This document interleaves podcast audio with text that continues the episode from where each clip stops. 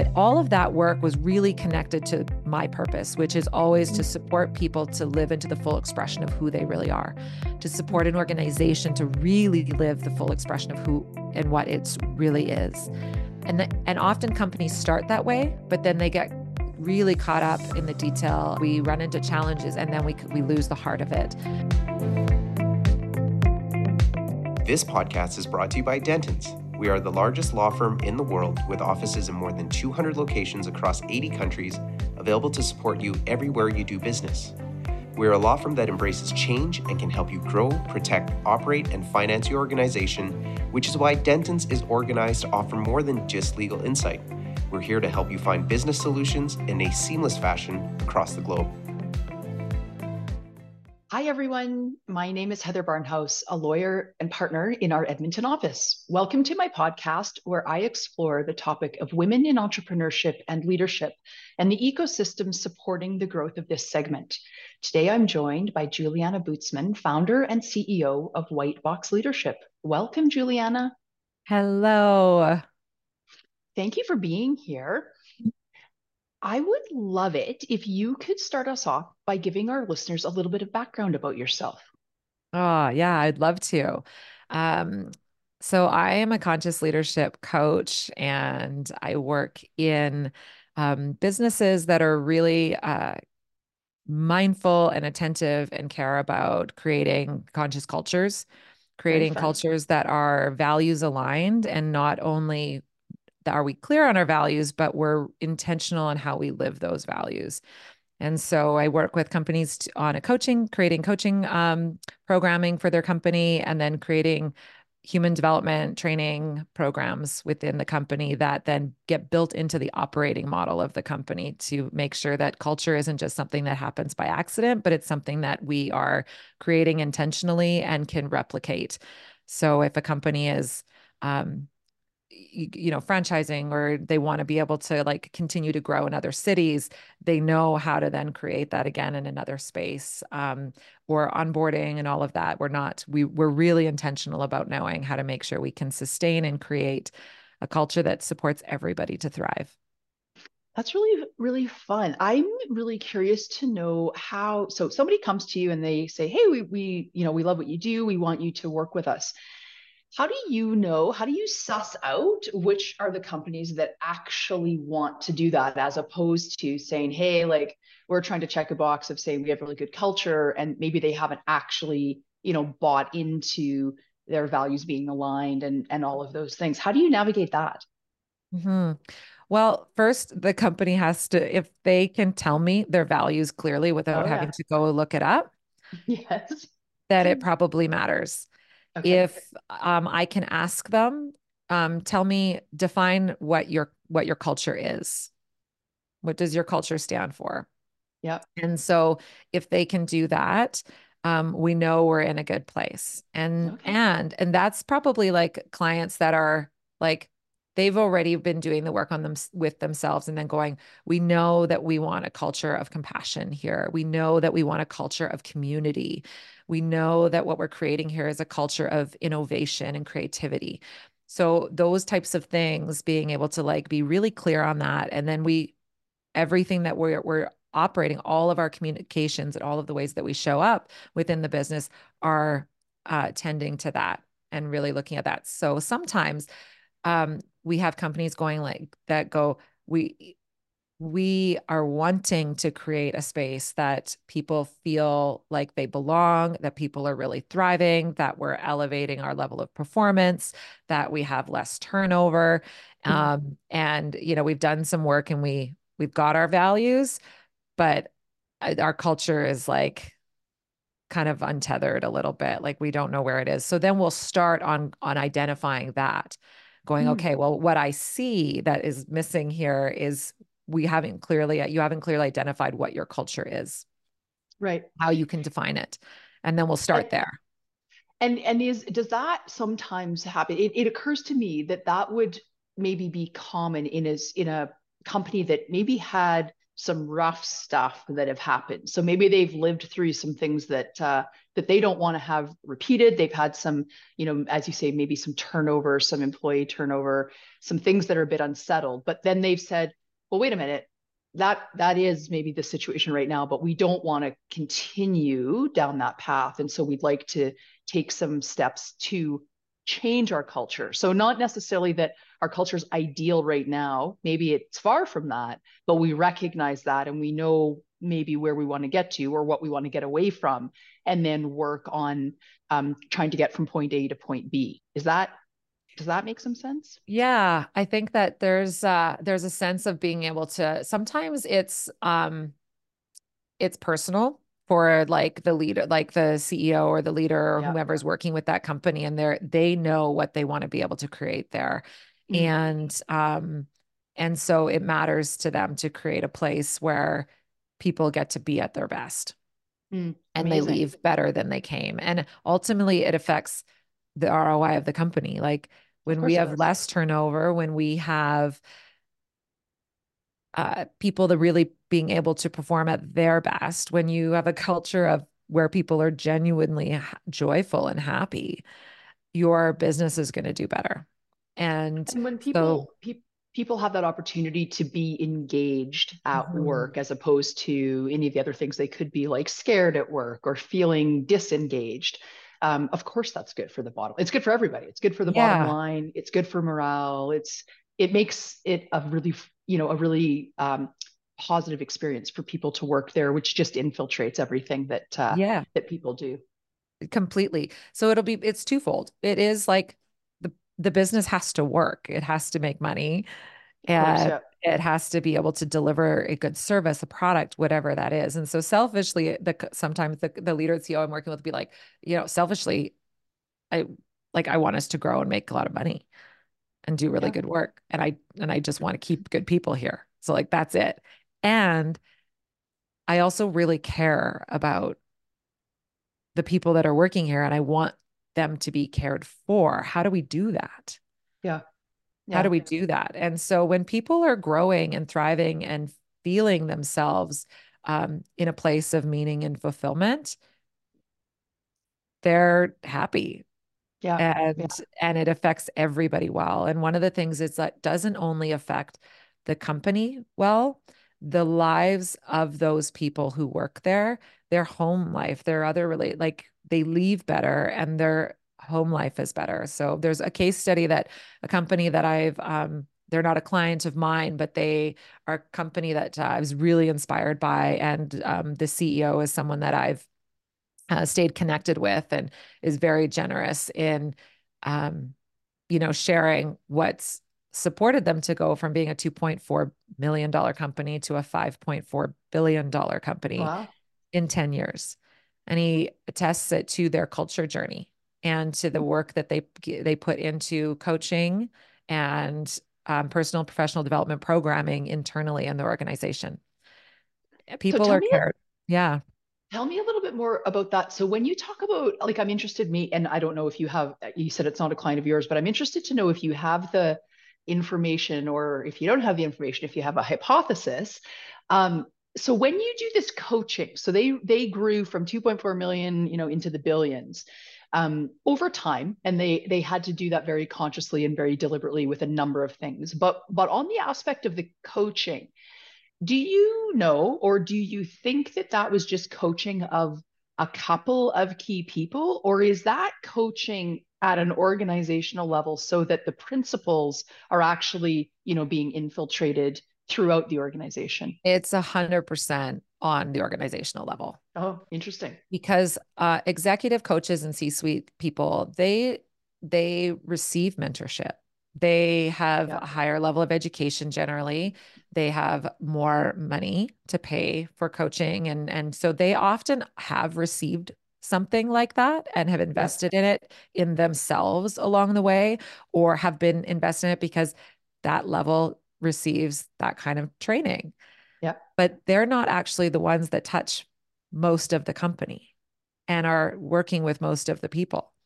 So uh, in this it, with this company in particular, but what I've seen in with clients and that I've worked with as well is when um, you know, we we call it like frontline level management. Mm, yep. Receives the coaching and the training. They have the largest reach into the company. Of course. And they also don't often have access and haven't had access within their um, career journey to coaching. Hmm. And so it's that level of training and development and coaching that really he att- like with this particular with their growth he he attests um, it largely to integrating coaching into frontline level management. Hmm. Fascinating. And I would also expect, I, I just like to sit here and hypothesize. Yeah. I would also expect that the C suite, that as you mentioned, they, you know, they've had more education, they've had more training. There's an expectation that they will have had some kind of coaching or uh, mentorship along the way. And if they have received that, so they are the beneficiary of having received that level of, of coaching, and have benefited from it, now they can buy into, okay, well, now this is why we need to deploy this um, throughout the rest of the organization because I it took me from you know place A to place B or you know along my my journey my journey in the C-suite I have benefited from that and it has made such a difference and so I think it would be easy for them to get on side with um, you know deploying that further into the ranks of the organization.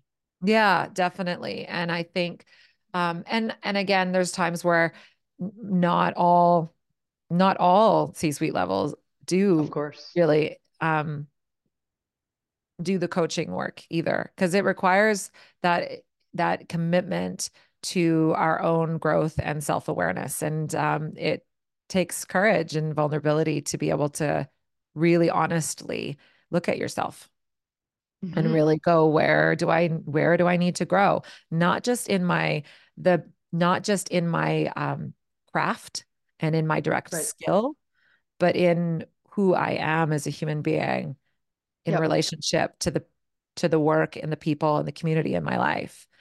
Yep. And and so it's that piece when we're we, we still our businesses are still run by human beings. And and I our relationship and how we communicate and how we connect with ourselves, with the people we work with, and with our community that is our organization and our clients and and and onward from there.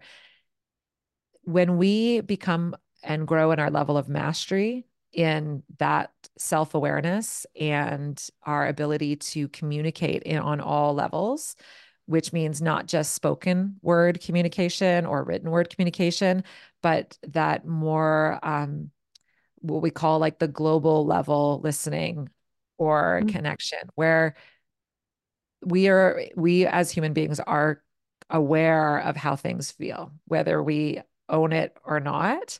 Right. You know right. when you walk into a room, you know when you've been ruminating over something but not speaking about it.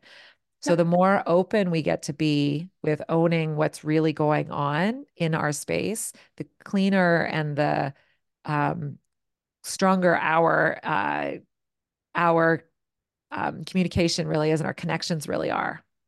Yeah, amazing.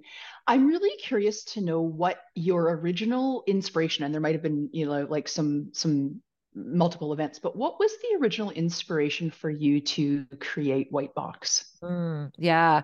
So I started my company. Uh, um, I started out in marketing, communications, and PR. So when I started White Box, um, in 2011. Uh, I was working with a marketing firm. I had uh, was pregnant with my first child, mm-hmm. and um, I wasn't able to go back into the workplace in the way that I wanted to as a mm-hmm. mom yep. with a new child, and I wanted to be able to have more flexibility. I didn't want to have to pay for childcare full time uh, to be right. able to go to work and the opportunities to kind of have some of my own contract and freelance work was coming up. So I started it that way. And then work just kind of kept coming in. And so, um, yeah, so that is how I kept going. Um, began it that way.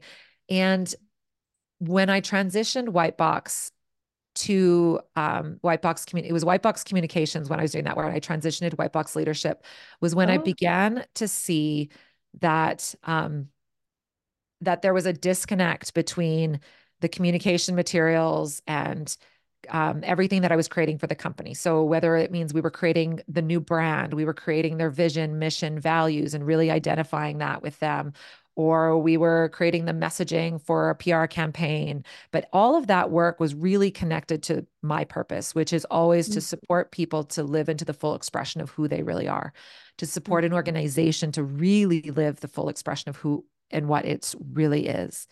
And, the, and often companies start that way, but then they get really caught up in the detail and the the the logist all of the things that keep the business going that sometimes we can lose the heart of why we started in the first place. Yeah. Because the business takes over. All of the things that become difficult and hard that we didn't expect take over. We run into challenges and then we we lose the heart of it.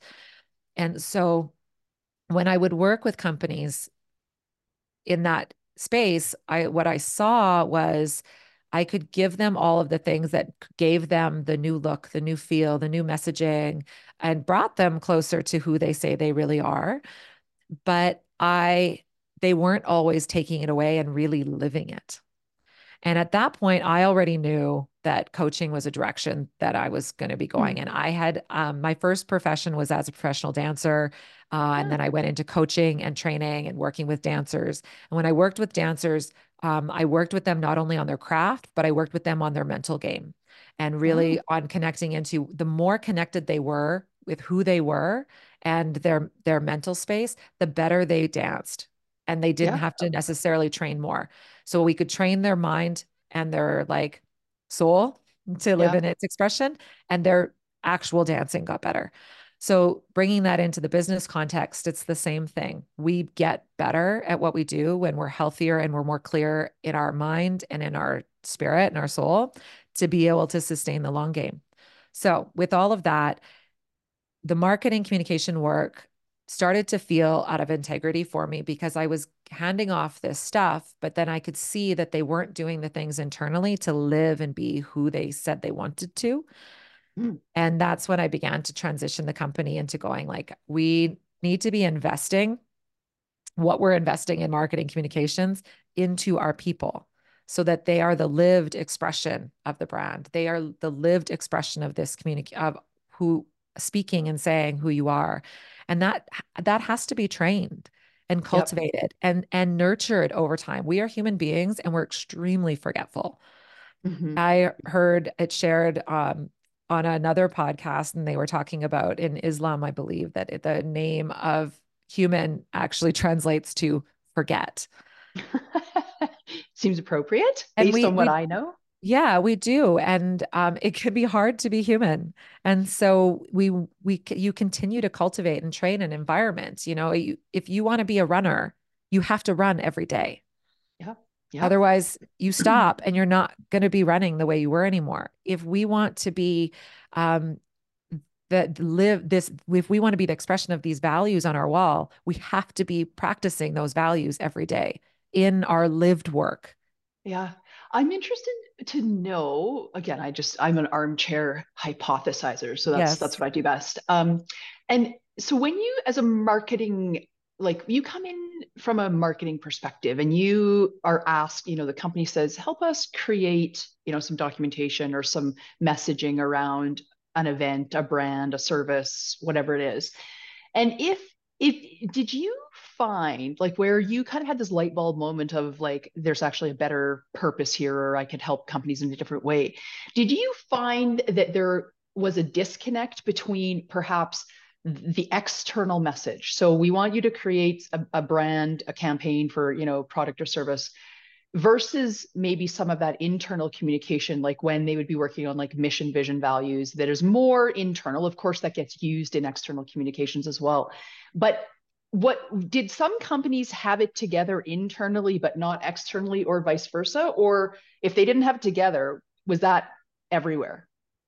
Uh, it it could be a bit of both. The companies okay. that when we talk about like having it together, meaning they really do, they really are living. Yeah, like yeah. their values. They're yeah. just naturally that. Um, they they didn't need as much marketing communicate. They didn't need as much support right. on the other side because they just are it. Interesting. And so, so, and this is where like on the balance sheet, on the budget sheet, my working with organizations is like the amount of money that's put into marketing communications to actually put that into your internal. And then right. what you what you're putting exactly. into your internal, put that into your because usually it's skewed. It's like you know 80% into the marketing communications all of that and 20% into like training and really cultivating caring and putting in that um, consistent work inside the company to flip those. Yeah yeah. I wonder if um you know as a uh, uh, so i i'm an armchair hypothesizer and then also a diagnostician um, mm-hmm. from my armchair as well. And so if companies are are saying hey we just need to like this the, we have a problem which is our brand isn't known or you know we, we, we don't there's no nece- not necessarily a great product market fit for whatever reason. So the solution is just let's dump a lot of money into marketing. And of course you have to do some like of course of course you have to spend some money on that but if that's the only lever that they want to pull or push or, or whatever they need to do in order to, you know, take a, take you from point A to point B, I wonder if they looked at it differently to say maybe a little bit less on the marketing, but let's figure out our culture, let's figure out our vision, let's figure out where we fit, how we fit, and maybe that just leads to better alignment such that you don't have to continue to spend a ton on getting this message that maybe you haven't even articulated appropriately out into the marketplace. Yeah, it's a both and. It's it's also like you you end up finding the solutions for how you're going to spend that marketing dollars in right. such so much more of an effective way. Yeah, and amazing. So um when I when I worked in PR, there was a organ like so one of the stories that I share is um I was working with uh um in Edmonton we have a, a we had a show called the Edmonton Singing Christmas Tree. So they were, a, I did all yep. their marketing and advertising, communications, and we wanted to do a halfway to Christmas um, event to kind of remind people that's coming to begin to like start to like put it in people's radar to like plan for this at Christmas. And so instead of just like doing a PR campaign or like buying a bunch of ads and putting it out there, we came back to like, why does the singing Christmas tree exist? Mm. So you always come back to like, why do we matter? What do we really want to do? So instead of just doing a marketing campaign, I said, well, let's live into our values. So I guided them into living into the values of, of what they stand for, why they exist. And they exist to be able to raise money for um, mental health, for um, like they're uh, to really give money back into the community. With the Singing Christmas Tree, we wanted to be able to raise awareness halfway to Christmas to be able to already mm-hmm. have people start to put it in their calendars for Christmas to about this event and to get organized. And, yeah, yeah, and to be able to like be thinking about it. And rather than just doing an ad campaign and you know buying a bunch of things and kind of putting out there, I um, guided them to really come back to what do they stand for as an organization? Why do they mm. exist? What are their values? And then what can we do about that that can bring attention in the same way. Mm-hmm. And so, and, and, live our values and our purpose. And so with that, eh, there was a few different things we did in a few years, um, over a couple years, but one of the years we had decided to um, spend the money that we would have spent on a marketing budget yeah. and give all of that money to a school and buy them all new instruments for their music room. Oh, and then we invited media in to tell that story. So oh. we use that angle to be able to say, let's contribute to the community. We'll invite the media in to tell the story for us. And and we're really giving back to the community. So it's going like, what is the dollars we have to spend? And how do we live into our values more? And what did that do for the community? And on and on and on. One of the other times, and this was um, we were we raised money, I think um, we had a, a $5,000 budget for this halfway to Christmas. And um, this one was more about we really wanted to reach, make the reach as far as we could. So mm-hmm. this particular one, uh, I had an idea that um, what if we had skydiving Santas? And mm. everybody was like, oh, yeah, how do you do that? But I just pursued the idea. And so yeah. this is one of the things too in um, really clear on what we knew we wanted. We knew we wanted a large reach. We knew we really wanted to get big coverage. What gets big coverage? Um, bold, like something like unique, interesting, colorful. Totally. That's what's going to get front page. That's what the cameras are going to want to see. So I was really clear on what we knew we wanted. And we spent all the money on that. So we, I like said, we don't need anything else. We're just going to spend this amount. And then we ended up being able to still donate. So the extra money that would have gone to like making any sort of a blip in a marketing campaign, we yep. donated that money to the foundation instead of spending it on marketing. So like staying in going like Santa actually skydive? So we had 12 Santas that skied uh, that that landed in Louise McKinney Park, like right downtown. I had to cut like the fact that it happened, like it's still like we're like, how did you make that happen, Julianna? I'm like, I just kept pursuing the idea. I just, I just didn't say. I just, yeah, just had to make it happen. I, and I so yeah, so that's that's those types of things, and we got national coverage across. Amazing, Canada. of course. Of course. And people still talk about that. It's still something that they remember. So it's in in the work that I do, and I've got a keynote that I offer um, that I call "Becoming Unforgettable." And hmm. the ways that we really become unforgettable in our lives. So, as an organization, how do you really become unforgettable? As a leader, how do you become unforgettable? And when for all un- the right reasons, for, for all, all, the right reasons, right, and when right, we're right. when we are unforgettable, it means we've left a touched mark that guides people back to something good that supports them to sustain um, a longer term outcome. And yep. the coolest thing about that is that it often doesn't take more money or more time, which are the two primary reasons why we say we can't do something. Yep. Yep. It, it takes just takes shift, a shift in thinking and being yes. really intentional about uh, the deployment of those resources. Yeah. A shift in thinking and a willingness to do it. Yeah. Yeah. To go, oh, yeah, I had this thought. Let me act on that now. Who yeah. knew that Santa was a skydiver, but now he's got a new skill set? Yeah, it was so it was so fun and so cool. And so one of the models that I teach and that I um I have a program on is I call it KOA, which stands for it K O A, know own act. And so oh, yeah. in this model what I what I teach in it it often ends up in most of the programs that I build for companies. But it's not often a matter of we don't know what to do. Yeah. We've read all the books, we've listened to all the podcasts, we've heard all the stories, we've done the teachings. Um, so you know, you've you in organizations they've they do the PD work. They've sent people to you know the programs or this and that. So it's not always a matter of knowing; it's a matter of integrating and owning what I need to personally to actually create this change of behavior and this consistent um, consistency in my work, in my life, in all of those things. And so the work around the O, which is own, is where we really um, see change. Hmm. And then A stands for act.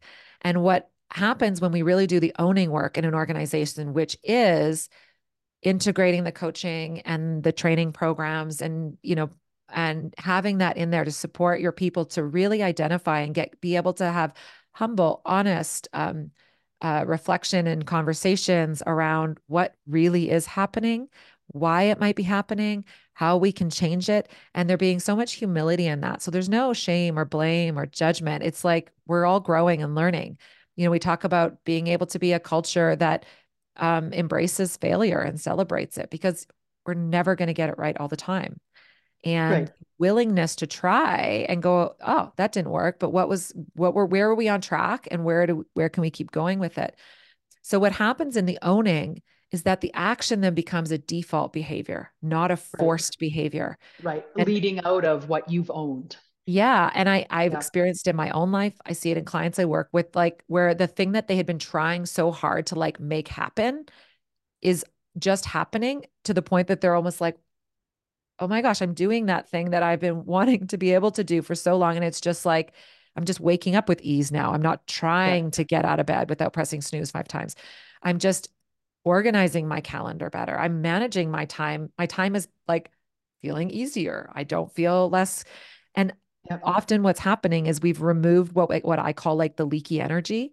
Yeah. And you're bumping up to less conflict within yourself you're right. feeling more confident in your interactions and conversations to be able to like handle challenging things without uh, without offense being offended or depleted or diminished um yeah it's just operating from a much higher place of sort of wisdom if i can even yeah. say it and Um, so that's that model has been really transformational. And you know, I was just on a call yesterday, and and um, and I would they were sharing with me that I I was in an argument with my wife, and I used that in a conversation kind of thing. So it's like being able to share the things that you teach inside your organization go home and become useful there too. There as well. Yeah. And when in people's, other contexts. When people's home lives are better, their work lives are better. And it's both oh, of, of course. them. So as an organization, we have the ability to really, really transform people's lives, um, which then makes the shift and change in, in the world. I believe that business is the place where we can make the greatest shift in this on our planet. Yeah. And because it's the place where people do show up every day. So, as an organization, as a leader, there's so we, we have such a responsibility, but the opportunity to steward people's lives in, in a really positive way. And it doesn't need to be overly complicated. I love that. I love the, you know, the building blocks of, um, you know, failure is okay. We can learn from failure. We can move forward and we can really manage people's expectations around, you don't have to get it right all the time, but let's, you know, get on a path that will help us consistently move closer towards that goal. And let's have the flexibility to be able to first of all reflect on that and then adjust as as we need to. And what i really like about what you're articulating is that it, it just it just makes it easy right? Like just we don't need to like invent something crazy but let's just figure out what it is. And then if we can apply that consistently um, it sounds like there's you know lots of transformations available. Yeah. I want to i want to ask you a question. So you you were describing in the stories that you have shared you were describing the the challenges that organizations that you've worked with, how they've had some challenges um, that have caused them to reach out to you, uh, and they want to make some changes. And you also talked about how you you were pregnant with your first child and you wanted to go back to the work world in a little bit of a different way and then you you did that and then you pivoted once you you know saw an opportunity that was a little bit different what challenges have you had in white box leadership when or or i guess prior to that in communication? Um, being your own kind of solo entrepreneur i'm sure it all sounds great. It all sounds like there's you know great things but what are the unexpected challenges you've had to overcome? Yeah i think that um they've it's it's shift they've been different as depending on where I am in the nature of the work that I was doing. Yep. Um I think one of the challenges is, you know, overcoming um myself. Oh. You know, in the sense of the what um being able to and what I mean by that is uh we often are the ones that put the most limitations on ourselves. Yeah. And recognizing those moments. So, like using my own model of Koa, mm. of being able to go, where are all the times that I catch myself saying, Yeah, I know, I know. Mm. And I'm yeah. not owning and I'm not doing it. And uh, as a, a mother of two now, running my own company, the times where I see myself getting caught in the same sort of busyness of yeah, yeah that is out of alignment with with the way that I am guiding clients, mm. the way that I the vision I have for what's possible in business, the vision I have what's possible in in creating harmony. I use the word mm. harmony rather than balance between like work and home and personal and professional. Um, harmony require offer, offers us the understanding that there's levels and tones and shifts and changes, and that's what makes things right. really beautiful. It's right. never even. Right. We're aware right. of like when the tones or and the shifts and things are changing and we can be with that. But there'll be times where I get I get caught up in um the need to just feel like I have to keep doing, doing, doing. Mm-hmm. And I'm not attending to my being, to me, mm-hmm. myself, and caring for that. And when that begins to, when I'm out of alignment there, um, I, everything feels like more of a struggle. Mm. And so, as a solo entrepreneur, it's often uh, looking for where can I really ask for help? Where do I need to put put things in place? What do I need to say no to? Um, and really being clear on my priorities. And so, and even when it feels hard, you know, because yeah. oh yeah, especially when it feels hard. Yeah, it, especially when it feels hard because it's really important that I'm there for my kids when I pick them up from school. And right. that they have my presence and attention. And mm. uh, in the in the world of work and professional like that's has not been the norm. Right. You know, you are awarded for how much time, how hard you put your work in.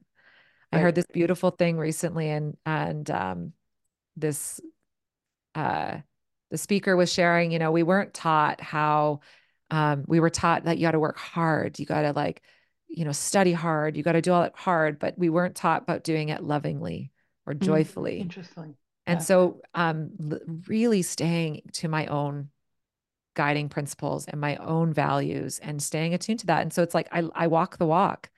Yep and and also and that makes you a better leader and yeah. with the work that you're doing with companies when you you know when you have that challenge but you are aware of that challenge and you are working on overcoming that challenge because it's the same challenge that everybody yeah in, in an organization feels that to some degree right less yeah. more or less and and and in that holding myself to the mirror of going exactly. what are where are you where am i in alignment or out of alignment with what i say it is that i want and who it is that i that i say i am and really know that i am Right. And so that's a constant, that's constant work. And so that's the work that we bring into the companies and that we work with leaders and others on and with a huge amount of compassion because yeah.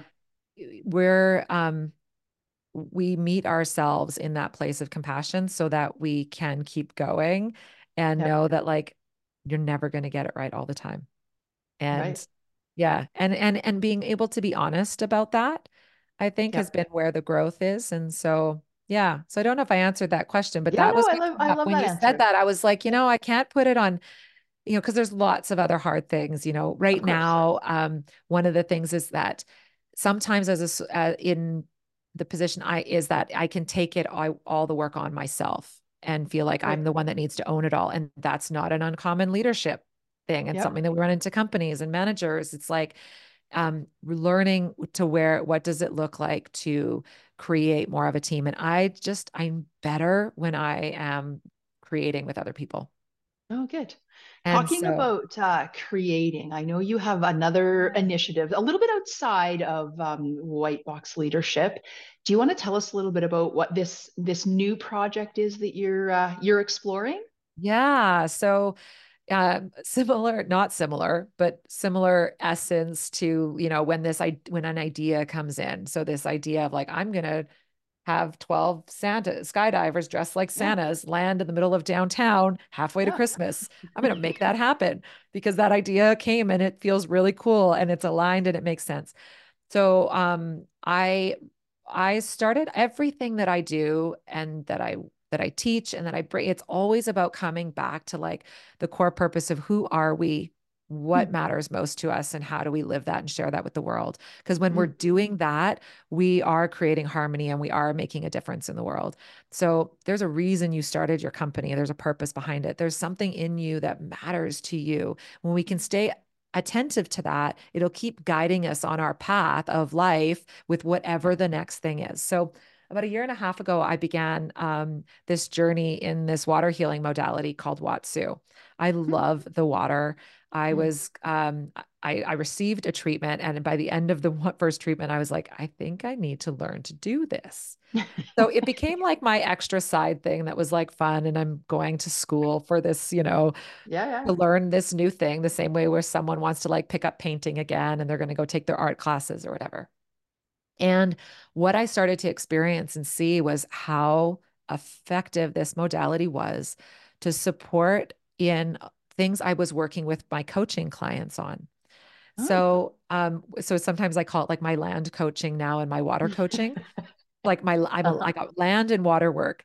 Mm-hmm. And mm-hmm. often when we really, you know, get down to the core in, in a coaching call of like what people are wanting, they're wanting peace peace of mind. They're wanting connection. They're wanting to love. They're wanting to feel um, um, you know, joy and alive and they're wanting to feel inspired. Like it's those types of things. And so in the water with clients, they will access that state sometimes on the first session. Wow. And the ability to get there and access that then creates a new neural pathway within us to yep. be able to know that that exists now and then we can return there with more ease and then begin to have that experience be something that we have more often than not um even anxiety, on land even, even on land yes amazing. because now we have now there's like i actually like have a felt experience an embodied experience of that exists in me i actually yep. have i felt i it. have felt it yep and so now i can go back to that place. And interestingly enough, like a lot of people in sessions, when we kind of really will go to like, you know, where is a place that feels that supports you to have that. And people will say, you know, the water, the ocean, the yeah. things like that. And so yeah.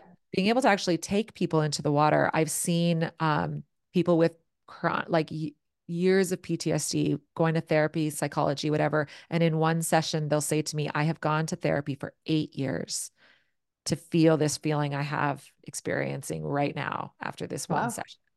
Or wow. people with like chronic back pain for years yeah. haven't felt relief. After one session, they begin, they've felt like no pain, you know, for a session of, of 12 hours, a 12 hour span. And then after, you know, a handful of other sessions, pain is gone, nothing like wow. gone. Amazing. Um, the um, regulating the nervous system. So that's something that's really present. Like we we really live in our workspaces with a high level anxiety, stress, dysregulation. Yep. And we're operating ourselves and our businesses in a place of dysregulation, it doesn't serve well over the long term. Right. So the water, we are more water than anything else. So the water regulates our nervous, really does. Like in one session, people will feel that regulation and just feel a deep sense of peace and calm and that can extend into their real life. So after having done this work, I was inspired to want to keep bringing it forward, but there was a gap in the market where we don't have pools for water therapy. Yeah. Um, they don't exist really anywhere. Yep. Um, there's the odd one in a physio clinic here or there, but not in the way that we do this work. So. I would I thought I could sit here and keep complaining about the fact that there's no pools and the vision kept clear. Like I could see the space of what it is. So then I thought, well, someone's going to build this, Julianna. It might as well be you. Very so fun. I started down the work, the the the path of uh, being of opening up a hydrotherapy spa, sauna, and wellness center that would then have one-to-one water therapy um, treatment rooms.